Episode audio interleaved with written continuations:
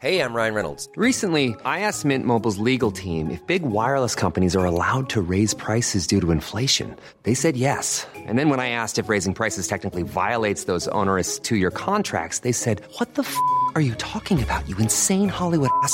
F- So to recap, we're cutting the price of Mint Unlimited from $30 a month to just $15 a month. Give it a try at mintmobile.com slash switch. $45 upfront for three months plus taxes and fees. Promo rate for new customers for limited time. Unlimited more than 40 gigabytes per month. Slows. Full terms at mintmobile.com.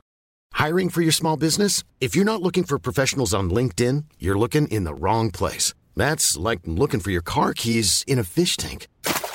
LinkedIn helps you hire professionals you can't find anywhere else, even those who aren't actively searching for a new job but might be open to the perfect role. In a given month, over 70% of LinkedIn users don't even visit other leading job sites. So start looking in the right place. With LinkedIn, you can hire professionals like a professional. Post your free job on linkedin.com slash people today.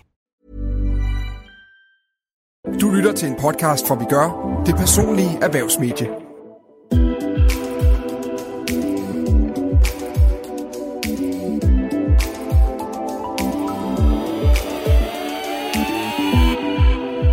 Bør man fortælle en potentiel ny arbejdsgiver om en tidligere stresssygemelding? Og skal man sige job op, som man ikke er glad for, når det højst sandsynligt bliver meget svært at få et nyt? Det er nogle af dilemmaerne, vi kommer omkring i denne episode af Vi arbejder med det, podcasten, hvor vi hjælper med at løse dilemmaer i arbejdslivet. Din vært er mig. Jeg hedder Karen Honing. Velkommen til dig, Pernille Vigsø Bakke. Mange tak. Du er jo øh, formand for Præsteforeningen, du er sovnepræst i Lykstør, og du er tidligere folketingsmedlem. Ja. Hvorfor besluttede du dig for, at øh, du skulle være præst?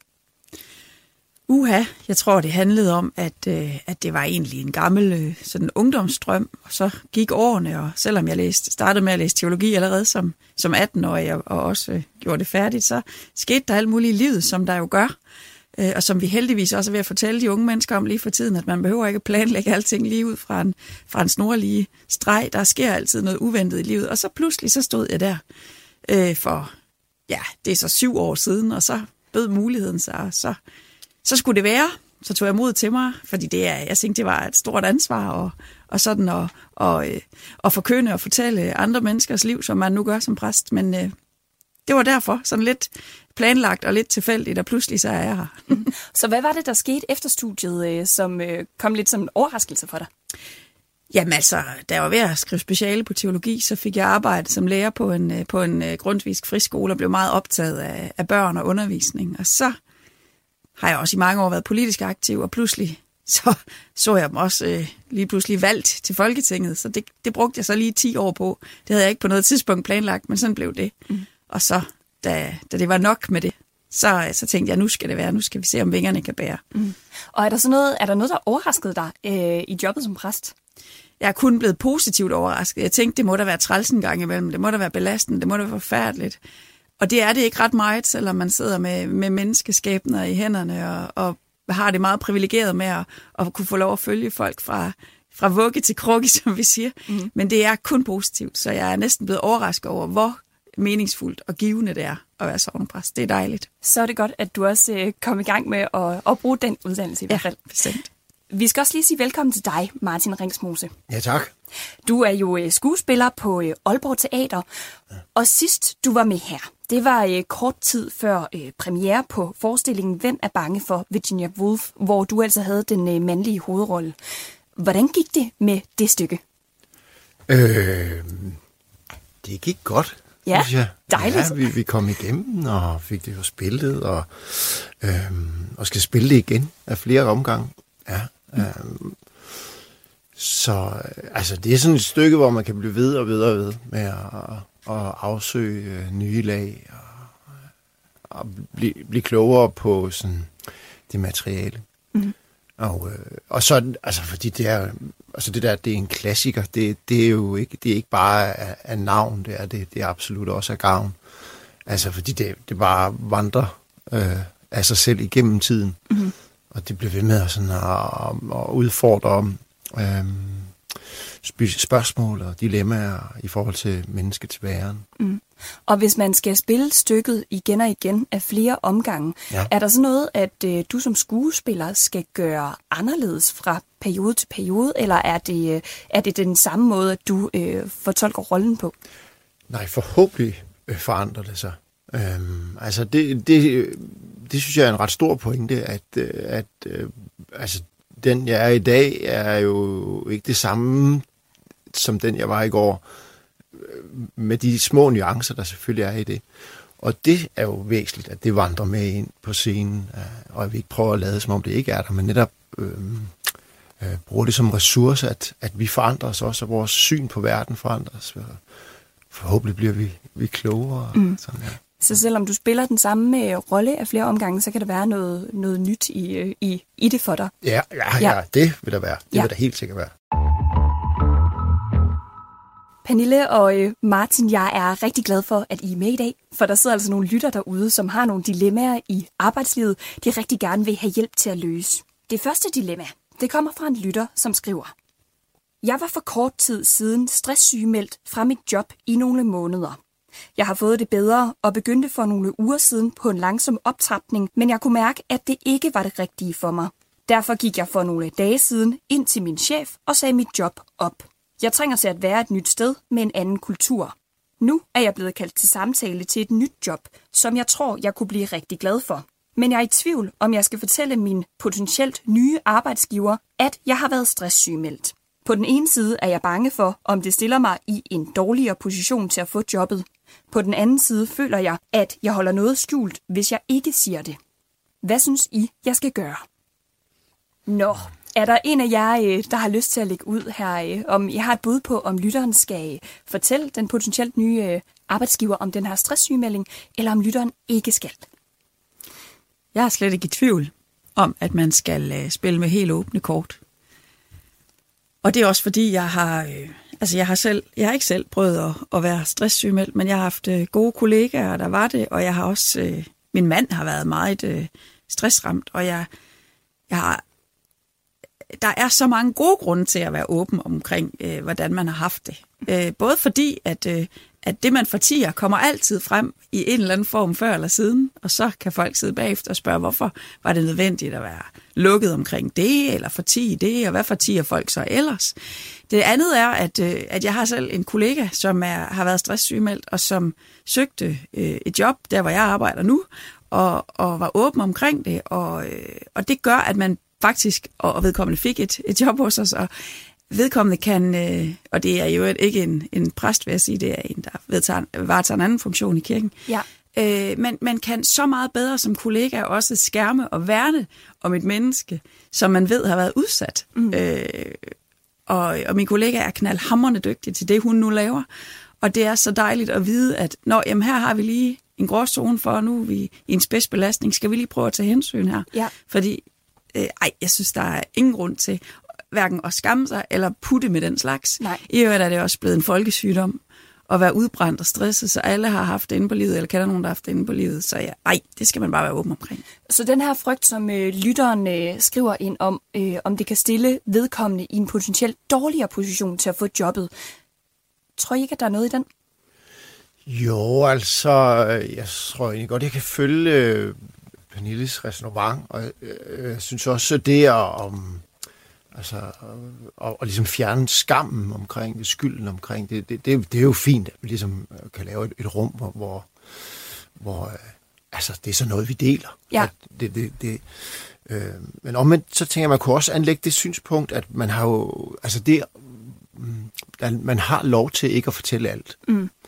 Øhm, og om det stiller vedkommende i en dårligere position, det er nok mere vedkommende selv, der kan sådan øh, fornemme det. det. Det er jo det er forskelligt, vil jeg tro, fra gang til gang. Mm. Altså det, det vigtige er jo, at vedkommende har mærket, der hvor jeg er nu, det dur ikke.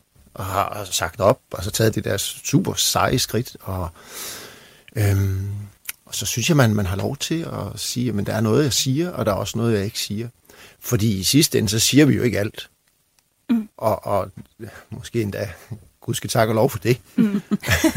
Fordi, så, ja. Men Martin, du argumenterer jo for det her med, at man, man har jo også lov til, altså du kan godt følge det, Pernille siger, men Ja. omvendt så har man også øh, lov til at, at holde det for sig selv, øh, hvis det er det, man føler, der er mest rigtigt. Men, men øh, hvis lytteren ikke fortæller det, ja. er der så ikke... Øh, Ja, er der så ikke noget, at lytteren egentlig holder skjult, som kunne være relevant for arbejdsgiveren at vide? Ja, det, det er jo svært at svare på, om, om, men der synes jeg måske, at arbejdsgiverne har en forpligtelse til at, at spørge, hvis de mener, det er relevant. Og, og, og, og hvis vedkommende så spørger, eller hvis arbejdsgiveren spørger vedkommende, så, så tror jeg nok, det er en dårlig idé at holde det skjult. Mm. Der er altså stor forskel på, om man har været stressramt, fordi man er blevet skilt, fordi ens øh, øh, nært øh, stående er døde, eller øh, om det er en, øh, en arbejdsrelateret stressbelastning. Mm. Det vi skal passe på i de her år, det er simpelthen at gøre det til den enkeltes problem.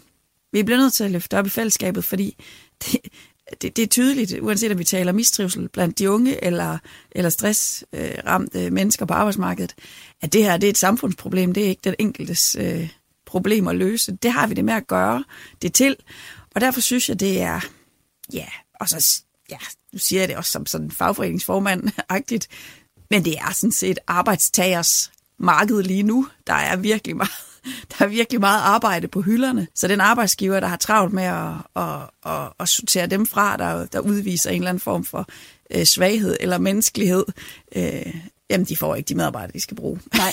Så alene af den grund kan man, tror jeg, være mere rolig med at være ærlig. Ja. Men det er rigtigt, hvad Martin siger, man har også ret til øh, jo at holde ting for sig selv. Ja. Og der især, hvis, øh, hvis den stressbelastning også handler, omhandler meget private forhold, så kunne det godt være, at man skulle overveje. Hmm. Ja. Altså, det, det der er jo styrken, som jeg hører, uden at kende vedkommende selvfølgelig, men det lyder jo som om vedkommende har taget hånd om sin egen situation, og, og, og, og, og, og, og den styrke, hvis det er det, der er tilfældet, mm. det skal man selvfølgelig bringe med ind i, i en ny uh, ansættelsessamtale. Ja. Altså, at man har gjort det, det, det bevidner jo om, om, om noget.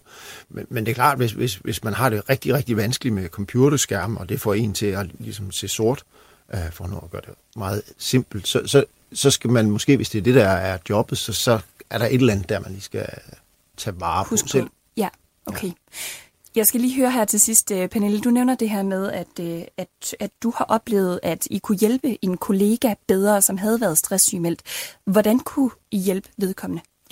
Jamen, jeg tror, der er den øh, generelle fejlantagelse, at folk, der har været stressede, de er, uha, de er vældig gode til selv at mærke efter, hvornår stressen melder sig igen, men det tror jeg faktisk ikke er tilfældet. Jeg tror, at det med at have været ude i voldsom udbrændthed, betyder faktisk, at man bliver dårlig til i nogle tilfælde at mærke, hvornår overbelastningen er der. Det skal man faktisk træne sig i. Og derfor er det simpelthen så vigtigt, at man som kolleger og som, øh, og som øh, buffer rundt om, om, om sine kollegaer, kan, kan være dem, der siger, hov, er du ikke, øh, du virker som om, du, øh, du er ved at være stresset igen. Det er faktisk meget gavnligt, at der er andre, der kan se det, når, fordi, fordi man ikke som stressramt nødvendigvis altid kan selv kan Nej. se, når man er på vej ud over kanten igen. Mm. Så hjælp vedkommende med at, at, at blive opmærksom på, hvornår ja. at, øh, man måske lige skal tage den lidt Ja. Ja, okay. Martin og øh, Pernille, tak for jeres gode råd. De er sendt direkte videre til vores lytter. Har du et dilemma i dit arbejdsliv? Send det til arbejdesnabelagvigør.dk. Afsenderne af dilemmaerne er altid anonyme. Vi skal videre, fordi Pernille, du har også taget et dilemma med fra øh, dit arbejdsliv, eller i hvert fald et dilemma, som øh, du kender til. Vil du fortælle os, hvad det går ud på? Ja, det er faktisk ikke fra mit eget arbejdsliv, men øh, af forskellige t- øh, tilfældige omstændigheder, så kender jeg fem mennesker, som arbejder i den samme private virksomhed, og har været der i mange, mange år, og er meget selvberoende og selvledende. Og så øh, på et tidspunkt, øh, og har haft en, den samme øh, sådan mellemleder i mange, mange år, og på et tidspunkt skal mellemlederen på pension, og der skal ansættes en ny. Og så synes de her mennesker i den her afdeling, i den her virksomhed jo, at der er en af dem, der, der skal have mellemlederjobbet, og de ved også med hinanden, hvem de synes, det skal være. Og det synes ledelsen i virksomheden ikke, så de ansætter en anden. Og så bliver der bare sådan en utrolig dårlig stemning. Og jeg synes, det er, et vir- jeg synes, det er virkelig øh, et, et lidt mærkeligt og, og også øh, meget relevant dilemma, fordi mm. der er sådan en diskussion om ledelse i de her år, og folk øh, øh, skriger på ledelse, og vi vil have mere ledelse. Øh, holdt over for sådan en, en, en høj grad af selvledelse, som, som jeg måske også abonnerer lidt på, at, at, at, at det er fint, hvis folk kan lede sig selv, mm. fordi vi har det med at skubbe en masse ledelseslag ind og pseudoarbejde og sådan noget. Og, og der synes jeg bare, det er et stort dilemma, øh, om den her øh, afdelings medarbejdere skal have ret til at flyne ud, fordi ledelsen har en anden holdning til, hvordan afdelingen skal ledes, eller om ledelsen også har et, et ansvar for at, at sikre, at de her meget stabile og robuste medarbejdere, der har været ansat i mange, mange år, at, at anerkende, at de har en høj grad af selvledelse. Mm. Måske får vi mere ud af de her medarbejdere, hvis de i høj grad leder sig selv. Ja. Det er et stort dilemma, Ja. fordi vi lever i en tid, der kalder sådan på ledelse, men, hvor, hvor, men hvilken ledelse, og hvordan ledelse, og hvorfor ledelse? Ja. Ved, ved, du, øh, ved du, hvad ledelsens argumenter har været for at tage en udefra, og ved du, hvad medarbejdernes argumenter har været fra, at de gerne vil have en intern? Ja, ledelsens argument har været, at, øh, at man har syntes, det var sundt og, og ville være inspirerende for afdelingen, at der kom øh, en leder udefra og tilførte ny øh, energi og nye idéer. Og, øh, og medarbejdernes egen øh, syn på det har været, at øh, vi skaber så gode resultater, vi laver så meget plus på bundlinjen, hvor i består behovet for nye idéer og ny øh, viden, når vi bevisligt øh, skaber plus på bundlinjen for virksomheden. Mm. Martin, hvad tænker du om øh, det dilemma her? Du, står, du har stået og grinet lidt, mens Pernille hun har øh, fortalt om det, det. Ja, jeg synes, det er et super godt dilemma. Altså, mm, ja, hvad, mm, altså det første, der slår mig, det er, at, at ledelsen, og det tror jeg, det er generelt, de, de siger øh, én ting, og så er der gerne en øh, to, tre, fire, mange flere dagsordner bagved, som måske af forskellige grunde ikke kan siges. Og jeg er sikker på, at Pernille fra sit eget politiske liv vil kende helt øh, genkende det, det scenarie ret tydeligt. Selvfølgelig, selvfølgelig, selvfølgelig, selvfølgelig. Sådan må det være. Øhm, så at ledelsen siger, at det er behovet, det kunne jo, og når det så åbenlyst øh, nede i rækkerne ikke ses som et behov, så kunne det jo, nu gætter jeg bare tyde på, at der også var en, en anden dagsorden. Det kan være. Øhm, det andet, der ligger i det, det er, at der, der kunne være en anden brist af kommunikation her. Altså, der er nogen, der ikke har fået snakket sammen. Øh, har ikke har fået scannet nok den ressource, som øh, var det mellemleder, ikke også, Pernille? Mm. Som mm. den mellem, mellemledergruppe besidder. Ja. Øhm, så, så, så men, men det er jo svært at sige, hvor, hvor, hvor filmen den er knækket der. Ja, men du nævner det her med, at det kan være, at ledelsen måske i virkeligheden har flere dagsordner, end dem, de giver udtryk for. Ja, det vil jeg Øh. næsten håbe, de har. Hvad, hvad tænker du med det? Kan du prøve at uddybe? Jo, men fordi at det er jo en ledelsesopgave øh, at, at, at se, øh, at de skal helst have et andet perspektiv end, end mellemledergruppen. Øh, fordi ellers er der ingen grund til at have en ledelse, så kan vi jo nøjes med mellemledergruppen, mm. eller omvendt. Øh, så, så der kan jo være noget i dit perspektiv, som ligesom kalder på et eller andet, som er langsigtet, som man ser ud i fremtiden vil melde sig. Det kan være, at man, øh, altså, du, vi kan gætte ind i alt muligt. Øh, det kan være, ja, altså, det kan også være en mellemledergruppe, der i organisationen har fået for meget magt set med ledergruppens øh, eller ledelsens øh, øjne. Mm. Det er ikke til, altså alt kan, er, er muligt i det scenarie. Ja. Men øh, altså, hvis man skal komme sådan noget der i møde, så et sted at starte der, med mindre det ikke er muligt at snakke sammen. Fordi det kan jo også ske. Så er man jo nødt til at starte med at snakke sammen. Og så må man se, hvor langt kan man sådan bevæge sig imod hinanden, de to øh, grupperinger imellem. Men Ja. det er ikke sikkert, at det der dilemma kan løses. Nej, for- men, men det vil sige, at det, det handler måske om, altså hvis det er muligt, så øh, kunne man godt opfordre øh, ledelsesgruppen, eller øh, dem, at der har besluttet sig for, at der skal øh, ansættes en udefra, til at være så ærlige, som det er muligt, for at give øh, den her medarbejdergruppe en øh, bedre forklaring på, hvorfor de ser en udefra. Ja, hvis de har mulighed for det, så skal de selvfølgelig gøre det. Ja. Altså, det er da klart. Øh, det, det vil jeg mene. Men, men øh, det er ikke sikkert, at de kan det, eller vil det. Mm. Øh, men leder, mellemledergruppen bør også gå til ledelse og sige, at det her det efterlader altså også i, i sådan en, en, tilstand her. Og, og, og det, skal man, det er jo selvfølgelig ikke kun skidt for mellemledergruppen, men det er jo også øh, skidt for den virksomhed, de er i. Og, altså have sådan en, en rystet mellemledergruppe, det, det, det, det, det kan ikke i hvert fald... Det er godt nok med en rystelse, men, men, men de skal også videre derfra. Mm. Det kan jo også være, jeg kan ikke lade være med at tænke på, om, øh, om den her medarbejdergruppe måske vil kunne se det, der har manglet, når der kommer en ny ind. Altså det kan jo også nogle gange være svært at få øje på, at der er noget, der mangler, hvis man ikke ved, hvad man mangler. Hvad tænker du selv om, øh, om det her dilemma, Pernille? Jamen, jeg synes, det er et ægte dilemma. Og øh, der skete jo noget. Altså, det her, det ligger jo år tilbage. Ja. Der kom jo så en mellemleder uden, udefra ja. til at styre den her medarbejdergruppe. Og de var meget utilfredse, og vedkommende rejste så efter ikke så mange år igen, altså, led, altså mellemlederen. Okay. Og så fik de en anden udefra, som de synes var endnu værre. så de nærmest ønskede sig tilbage til den der. Mm. Altså fordi, altså ja. jeg, øh, jeg, jeg, jeg på en måde, altså jeg synes, det er et ægte dilemma, fordi jeg på en måde holdt jeg sådan set, det her det er jo mine venner, Ja. der arbejder i den her virksomhed, men jeg holdt faktisk lidt med ledelsen og tænkte, giv det nu en chance, giv nu vedkommende, der kommer en chance. Og, sådan Ja. noget. og de var bare sådan så selvindkroget og så vant til deres eget, at, øh, at, at de formåede egentlig ikke at give de mellemledere, der så blev sendt ind i det der øh, reelle chancer. Nej.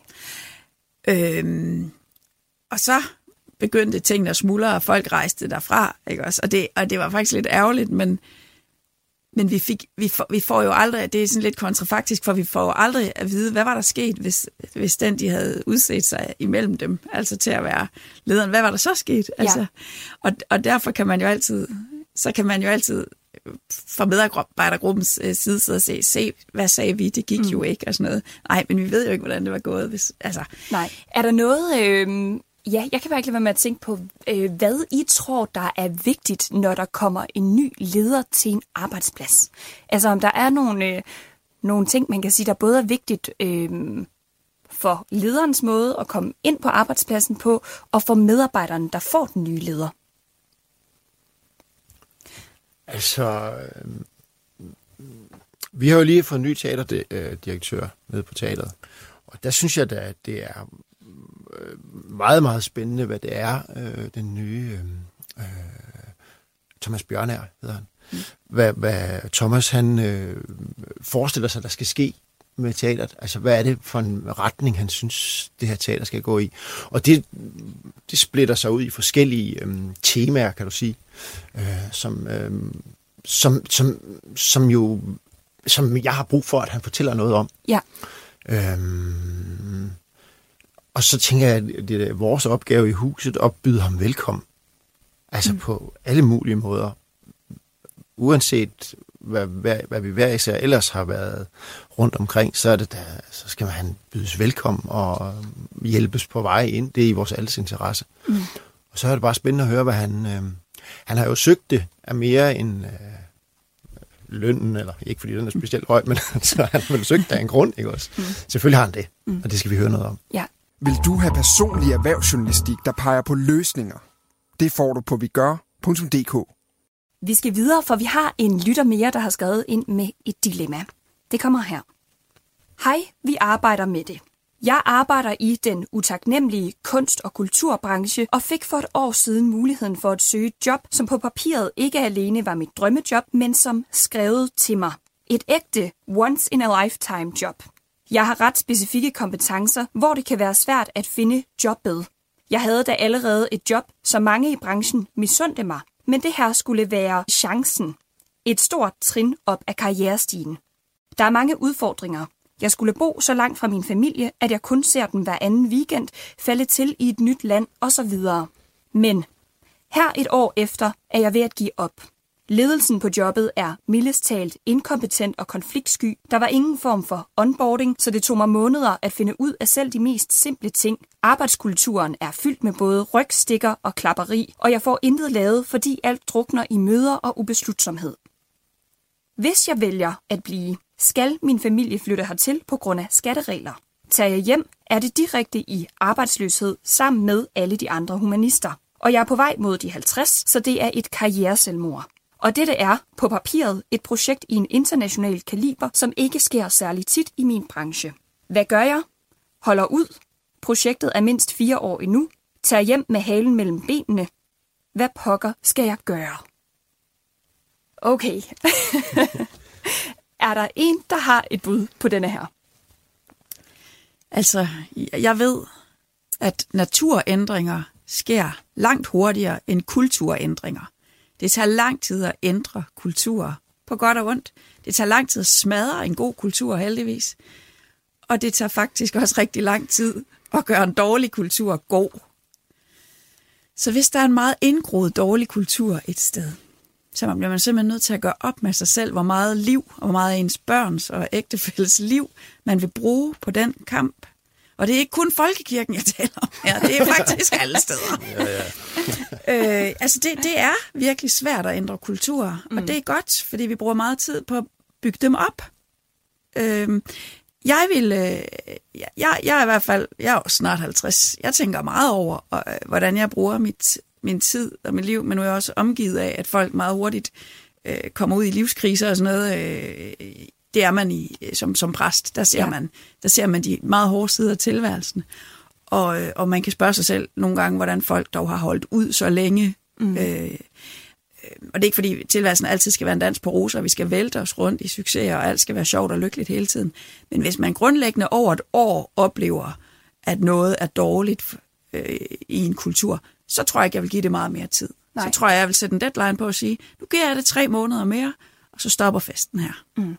Uanset at man kalder det et karrieremæssigt selvmord. Det andet kan være et, et helbredsmæssigt og privat og familiemæssigt og fysisk selvmord. Mm. Ja. Hvad, hvad tænker du, Martin? Jamen, det, jeg tænkte pøj, pøj med det. øh, det var det men det var jo det, altså, det var en ret flot beskrivelse, vil jeg sige. Ja. Jeg tænkte, wow. Øhm, jeg, altså, jeg må sige, jeg føler meget øh, Pernilles udlægning der. Altså, ligesom man trækker sådan den personlige dimension ind i det, og, og, og forvaltning af sit eget liv. Det, det, ja, det skal vi lige huske os på, selvfølgelig, midt i, i, i ræset. Ja. Så tænker jeg... Øhm, altså vedkommende beskriver jo egentlig ret, det er meget flot beskrevet. Øh, altså, jeg, jeg tænker ikke sådan sprogligt, men jeg tænker, det er meget sådan præcist, det er meget sådan øhm, tydeligt. Øh, det der må være afgørende, hvis, hvis nu vedkommende skal blive der. Der skal være en, en ven et eller andet sted i det der. Altså der skal være en, der øh, er med til at tage hendes ryg. Altså en bestyrelse, eller en... Nu, nu var jeg ikke helt sikker på, hvor, hvor, i, i, i, hvor hun var, plads, vedkommende var placeret. Nej, det, det ved vi heller ikke. Nej, men, Nej. men, men nogen må, må jo have ansat hende på et eller andet niveau, så, så de der nogen skal bakke hende op. Altså, ellers så kan hun ikke ændre det. Og så, og så skal hun præsentere det, hun præsenterer for os. Og sige til dem, der bakker hende op. Det er sådan her, jeg ser det. Okay. Vil I være med til at ændre det? Ved vi, det er en kvinde? Det ved vi ikke, nej. Vi ved, vi ved ikke, om det er en kvinde eller en mand. Men jeg det, tænkte præcis det samme. Jeg gør det, det er, ja. jeg tænkte, er det ikke det, sjovt? Det første, jeg tror, du har læst en, en sætning, så tænkte, det er en kvinde. Ja. ja. Men, men det vil det sige, sjovt. altså mm. helt konkret, Martin, så foreslår du, at lytteren her skal gå til ledelsen over og præsentere det samme, som er skrevet til os her. Ja, altså lytteren skal gå til øh, en ven. En, en ven med nogle muskler. Men det vil sige, at det skal være, når, når du siger en ven, at så skal det være en, som, øh, som vil have muligheden for at ændre noget ja, i den her altså situation. bakke det op og, øh, og have, et, altså have øh, komp- altså, hvad hedder det, en, en, en magtplacering i, i, i den her organisation, som gør, at, at der er noget at bounce op af. Mm som Pernille siger, så er det jo ikke så nemt lige at ændre på Nej, en øh, kultur. Øh, så, så hvad nu hvis, at lytteren øh, går til en ven eller mm. nogen, der øh, er højere her, og der ikke sker noget som helst. Hvad så? Er det så Pernilles øh, forslag, at vi er over ved? Jamen, så skal, og, øh, ja, skal man gøre, som Pernille siger, sætte en, en deadline eller et eller andet ja. streg. Ja, og så kan man jo godt med sig selv. Hvor, altså, det lyder som om, at det er en person, som er meget optaget af karriere, ja. og meget optaget mm-hmm. af at have en, en særlig karriere. Og så må man gå op med sig selv, er det karrieren frem for andre ting i livet. Altså, mm. altså fordi det er jo svært at at høre alligevel ud af, mm. af lytteren, hvor meget betyder den karriere, fordi øh, det er, det er voldsomt at bruge udtrykket karrieremæssigt selvmord, for kunne man forestille sig at have et godt liv, hvor man lavede noget helt andet. Mm. Altså det, det tror jeg personligt, jeg vil synes var spændende, også samtidig at bare skifte fuldstændig boldgade, ikke? men det er ikke sikkert, det tilfældet her. Nej, og det der, når du siger, Pernille, at man skal prøve at gøre op med sig selv, øh, hvad der så øh, vægter mest. Øh, har I nogle gode råd til, hvordan man helt konkret kan gøre det? Altså finde ud af, øh, hvor meget karrieren den egentlig øh, vægter i ens liv? Nej, jeg, jeg er ikke typen, der siger, at man skal mærke efter i maven, fordi jeg tror, at vores indre, vi tror altid, at vores indre sindstilstand, optimal tilstand er harmoni, ro og fred, hvor den i virkeligheden er konflikt. Ikke? Også, vi er altid i en eller anden indre konflikt med os selv om, hvad der er det vigtige her i livet. Og, øh, og så, det, så det er let at sige, det må du lige gøre op med dig selv og tale med revisoren om, at hvad der er to streger under, hvad så? Nej, mm. jeg ved det ikke. Altså, det handler, det handler om, om at flytte til udlandet, det her. Ikke? Ja. Det, det er bare et stort skridt, hvis man skal, hvis man skal have det træls hver dag, når man møder på arbejde, forestiller jeg mig. Ja. Ja. Altså, jeg vil ikke gøre det Nej. selv. Nej. Og øh, det må bare, bare blive mit råd, at hvis ikke det der ændrer sig ret hurtigt, så rykker man ikke hele familien til udlandet, Nej, tænker jeg. nej, fordi det er jo det, der sker, at, øh, at familien skal rykke efter lytteren. Så jeg tænker også det her med at, ja, øh, ja, det er nemlig et stort skridt, som du siger, at få, få resten af familien øh, til et andet land for et job, man, man ikke er glad for. Ja. Ja, Min øh, bror, han, er, han har været leder i mange, mange, mange år. Han, øh, han siger, han gør det, at han, øh, han skriver det bare op. Altså han skriver plusser og minus, og så bliver han ved med at skrive, indtil han ligesom får sådan en, en vægtning af det. Mm. For jeg tror, når man er i, i sådan en situation som vedkommende, som, som lytteren er, der, der, der, er det, der, er det, der tror jeg, det bliver svært at finde et enten eller. Men der bliver det sådan en, en, en vægtning af, hvad, hvad, hvad taler mest for det ene, og hvad taler mest for det andet. Og det er jo sådan ret reflekteret bredt ud, Ja. det vedkommende præsenterer.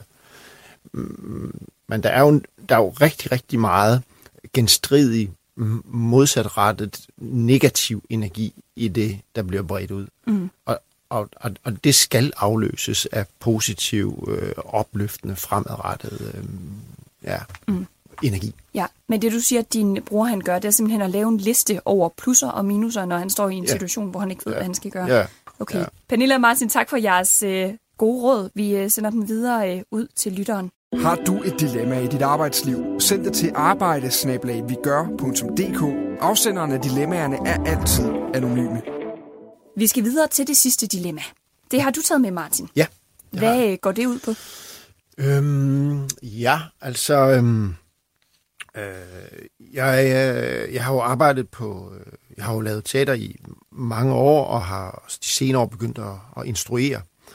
Øhm, og det vil sige, at jeg er kommet sådan lidt mere i kontakt med, kan du sige, øh, produktionen, der foregår rundt om det at lave en forestilling. Altså det, der foregår på skræddersalen og på, øh, på snedkersalen og på i det hele taget det tekniske og PR. Der, der er forskellige øh, bagvedliggende produktionsmæssige afdelinger. Og så er der selvfølgelig kunsten, der på et eller andet niveau skal forvaltes på scenen. Og der synes jeg, at det, det, det er sådan tydeligt for mig at støde ind i sådan et dilemma, der handler om, altså, at på den ene side, så har vi øh, sådan en kunstnerisk skaben, som i, i hvert fald for mig at se, og også oplevet for mig, altid har været øh, sådan båret af en fordybelse. Altså en dykken ned i materialet, hvor man faktisk ikke ved, hvad der dukker op. Og det, det har sin tid. Og det, det, det kræver sin tid. Det, sådan, og man kan aldrig vide, hvor lang tid det tager. Man kan sådan håbe, at man når det, men man kan aldrig vide det. Mm. Det, det holdes op imod øh, behovet for at producere en forestilling. Altså, at der er jo nogen, der faktisk gerne vil bygge en kulisse og sørge for, at der er de kostymer, der skal bruges, at der bliver lavet den PR, der får nogle mennesker ind i salen, osv. Og produktionen har oftest, øh, oftest brug for klare øh, svar. Mm. Skal det være sådan, eller skal det være sådan? Mm. Øhm, og det er et dilemma, fordi fordybelsen kan ændre det svar. Men det svar, som man skal give i forhold til produktionen, det skal ofte ske på et tidspunkt, hvor fordybelsen end ikke er gået i gang endnu. Mm. Og det vil sige, at du svarer på noget, som du ikke engang ved, hvad er. Ja. Kan, kan du give et konkret eksempel på, hvordan den her fordybelse, den kan ændre på det svar? Øh, jeg, øh, jeg lavede en forestilling øh, for en del år siden om, øh, om mennesker med Downs. Øh, og der skulle så skrives noget, noget program, øh, ikke programtekst, men altså, altså sæsonbrosyretekst. Ja. Øh, så forestillingen skulle have en titel. Mm. Og, øh, og der, der var, der, der, den kunne jo godt hedde Downs. det, var, det var da ret oplagt, ikke? Mm. Øh, øh, så som jeg husker det, så, så hed den så Downs om mennesker med Downs. What? Ja. Øhm, men, men, men i mit arbejde med det her, der, der synes jeg, det var helt forkert at kalde det Downs. Det er uinteressant. Mm. Så da vi så nåede og så spillede forestillingen, så hed den øh, 46 plus 1. Okay. Øh, som jeg synes var meget mere... Øh, i min optik var meget mere det, det handlede om. Ja. Altså, altså, der er bare nogle mennesker, der tilfører lige noget ekstra. Mm. Så, så vil det sige, at det er fordi, at når, øh, når øh, der kommer den her kunstneriske skabelse, at så er det måske der, at I i virkeligheden finder ud af, hvad der er kernen i, i det stykke, Ja. at I er ved at lave. Ja. ja. Okay. Og det er et dilemma, og det er for mig at se... Øh, altså, det, det, er, det er uløseligt. Det er ikke sådan, man kan ligesom sige, jamen, så gør vi sådan her, så sikrer vi os, at vi aldrig får produceret noget, som ikke helt er i samklang med, den fordyb, med, med, med det materiale, fordybelsen har frembragt. Det, det, det tror jeg ikke på. Mm, øh, og, og jeg er på et sted, hvor jeg synes, der, der er en, en bevægelighed i forhold til de to poler. Og de er også godt af at blive bevæget sammen. Altså, det er også godt for kunstneren at blive afkrævet et svar Ja. i hvert fald sådan til mig, øhm, fordi jeg, jeg kan sagtens øh, fordybe mig. altså, og, og, og, For at blive skubbet og lidt så bagpå. ja, forsvinde Ja. helt ned i det hul der. Der er det Ja. ja. godt, der er nogen, der står op og råber, du, hallo. Øh, det er virkelig fint. Ja. Øhm, og omvendt, øh, så er det også godt for produktionen at blive øh, udfordret på, hvad der er rigtigt og forkert. Ja, så det vil sige, der er faktisk nogle, øh, der er nogle gode ting i det her dilemma, men, dilemma, Ja. men dilemmaet er i bund og grund det her med, hvordan den kunstneriske skabelse og produktionen kan gå hånd i hånd. Ja, ja. ja, ja. Pernille, hvad tænker du, når Martin han øh, forklarer det her? Jeg synes, det er et virkelig godt dilemma, og jeg kan virkelig også, øh, jeg føler sådan, jeg kan leve mig helt ind i det, fordi det, altså, jeg kan ikke sådan lige sammenligne med, men præsten skal skrive en prædiken, og organisten står og hopper og vil gerne vide, hvad salmer der skal spilles, og, og det afhænger meget af den prædiken, der skal skrives, og Ja. hvad det er for nogle tanker, man har og sådan noget. Ikke? Øh, viser, altså, vi, har, vi arbejder bare, og så skal der skrives ind i næste uge igen, og så bedre held næste gang. Ikke? Ja. Øh, Men det er virkelig, det kan jeg, det kan jeg simpelthen godt forstå, er et, øh, et stærkt dilemma. Og jeg kan også godt se, at det er sundt nok, at, at der er det der med og modspil, at der er en, der siger, vent nu lidt med at få at vide, hvad det er for nogle kostymer, der skal være til det her, for jeg skal lige bruge en runde mere på det end i mig selv. Og, mm. og samtidig, ja, men det, det, det er jo også en forestilling, der er programsat her til, til august, eller til, til oktober, så du må godt lige komme ud over. Ja. Oplever, I, oplever I nogle gange, at I har nogle øh, dage, hvor I så skal jo enten, hvor du skal skrive en prædiken, Pernille, eller hvor øh, at du, Martin, skal arbejde med den her, øh, ja, altså den kunstneriske skabelse, men hvor at I har svært ved det, og det derfor går ud over øh, det tempo, der ligesom øh, skal være på grund af produktionen. Ja, ja, ja. Hvad, hvad, hvad Hele så? tiden, hele Hvad- tiden, hele tiden, hele tiden. Hvad, hvad Hele gør I så? Hvad sker der så? Altså, hvis jeg, helt ærligt, nogle gange, så afleverer jeg bare noget. Ja, De to. Ja. Altså, så, øhm, så, må man bare, så Jamen, altså- man det bare, så, så siger man, "Nå, men det, det er det her. Og, og skal det virkelig være det? Ja, ja, det er det. Ja, jamen, jeg har faktisk det syn på det, at Så, det, det er ikke nogen fordel at få haste ting igennem. Altså, det er det ikke. Men nogle gange er det bare heller ikke dårligere af, at man siger, Nå, nu blev det sådan her, ikke? Altså, fordi ja. man kan også tænke over noget så længe, det har jeg jo også prøvet, ikke også, at øh, hvis man ved, at man skal holde en eller anden stor tale, eller holde et eller andet stort oplæg, at så, så blev det faktisk for meget af det gode, så havde man boret sig langt ud i nogle tangenter, hvor mm. det behøvede absolut ikke at komme derud, ikke? Altså, så den er jo, altså, ja. Men jeg, jeg, jeg flager alligevel lidt for fordybelsen og roen og tiden og pauserne i det her hastigt accelererende samfund, fordi jeg tror simpelthen, at det er en mangelvare. Mm. Martin, tak for at tage dilemmaet med, og øh, tak for din input, Pernille.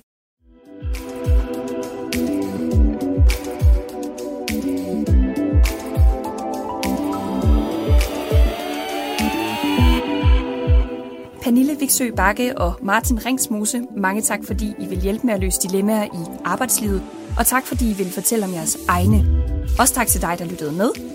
Husk, at du altid kan skrive til arbejde hvis du har et dilemma i dit arbejdsliv, du gerne vil have hjælp til at løse.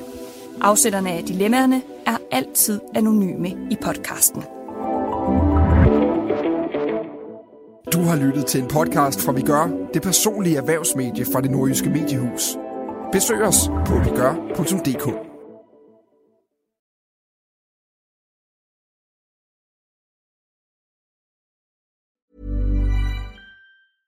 Mom deserves the best, and there's no better place to shop for Mother's Day than Whole Foods Market. They're your destination for unbeatable savings, from premium gifts to show-stopping flowers and irresistible desserts. Start by saving 33% with Prime on all body care and candles. Then get a 15-stem bunch of tulips for just $9.99 each with Prime. Round out Mom's menu with festive rosé, irresistible berry chantilly cake, and more special treats. Come celebrate Mother's Day at Whole Foods Market.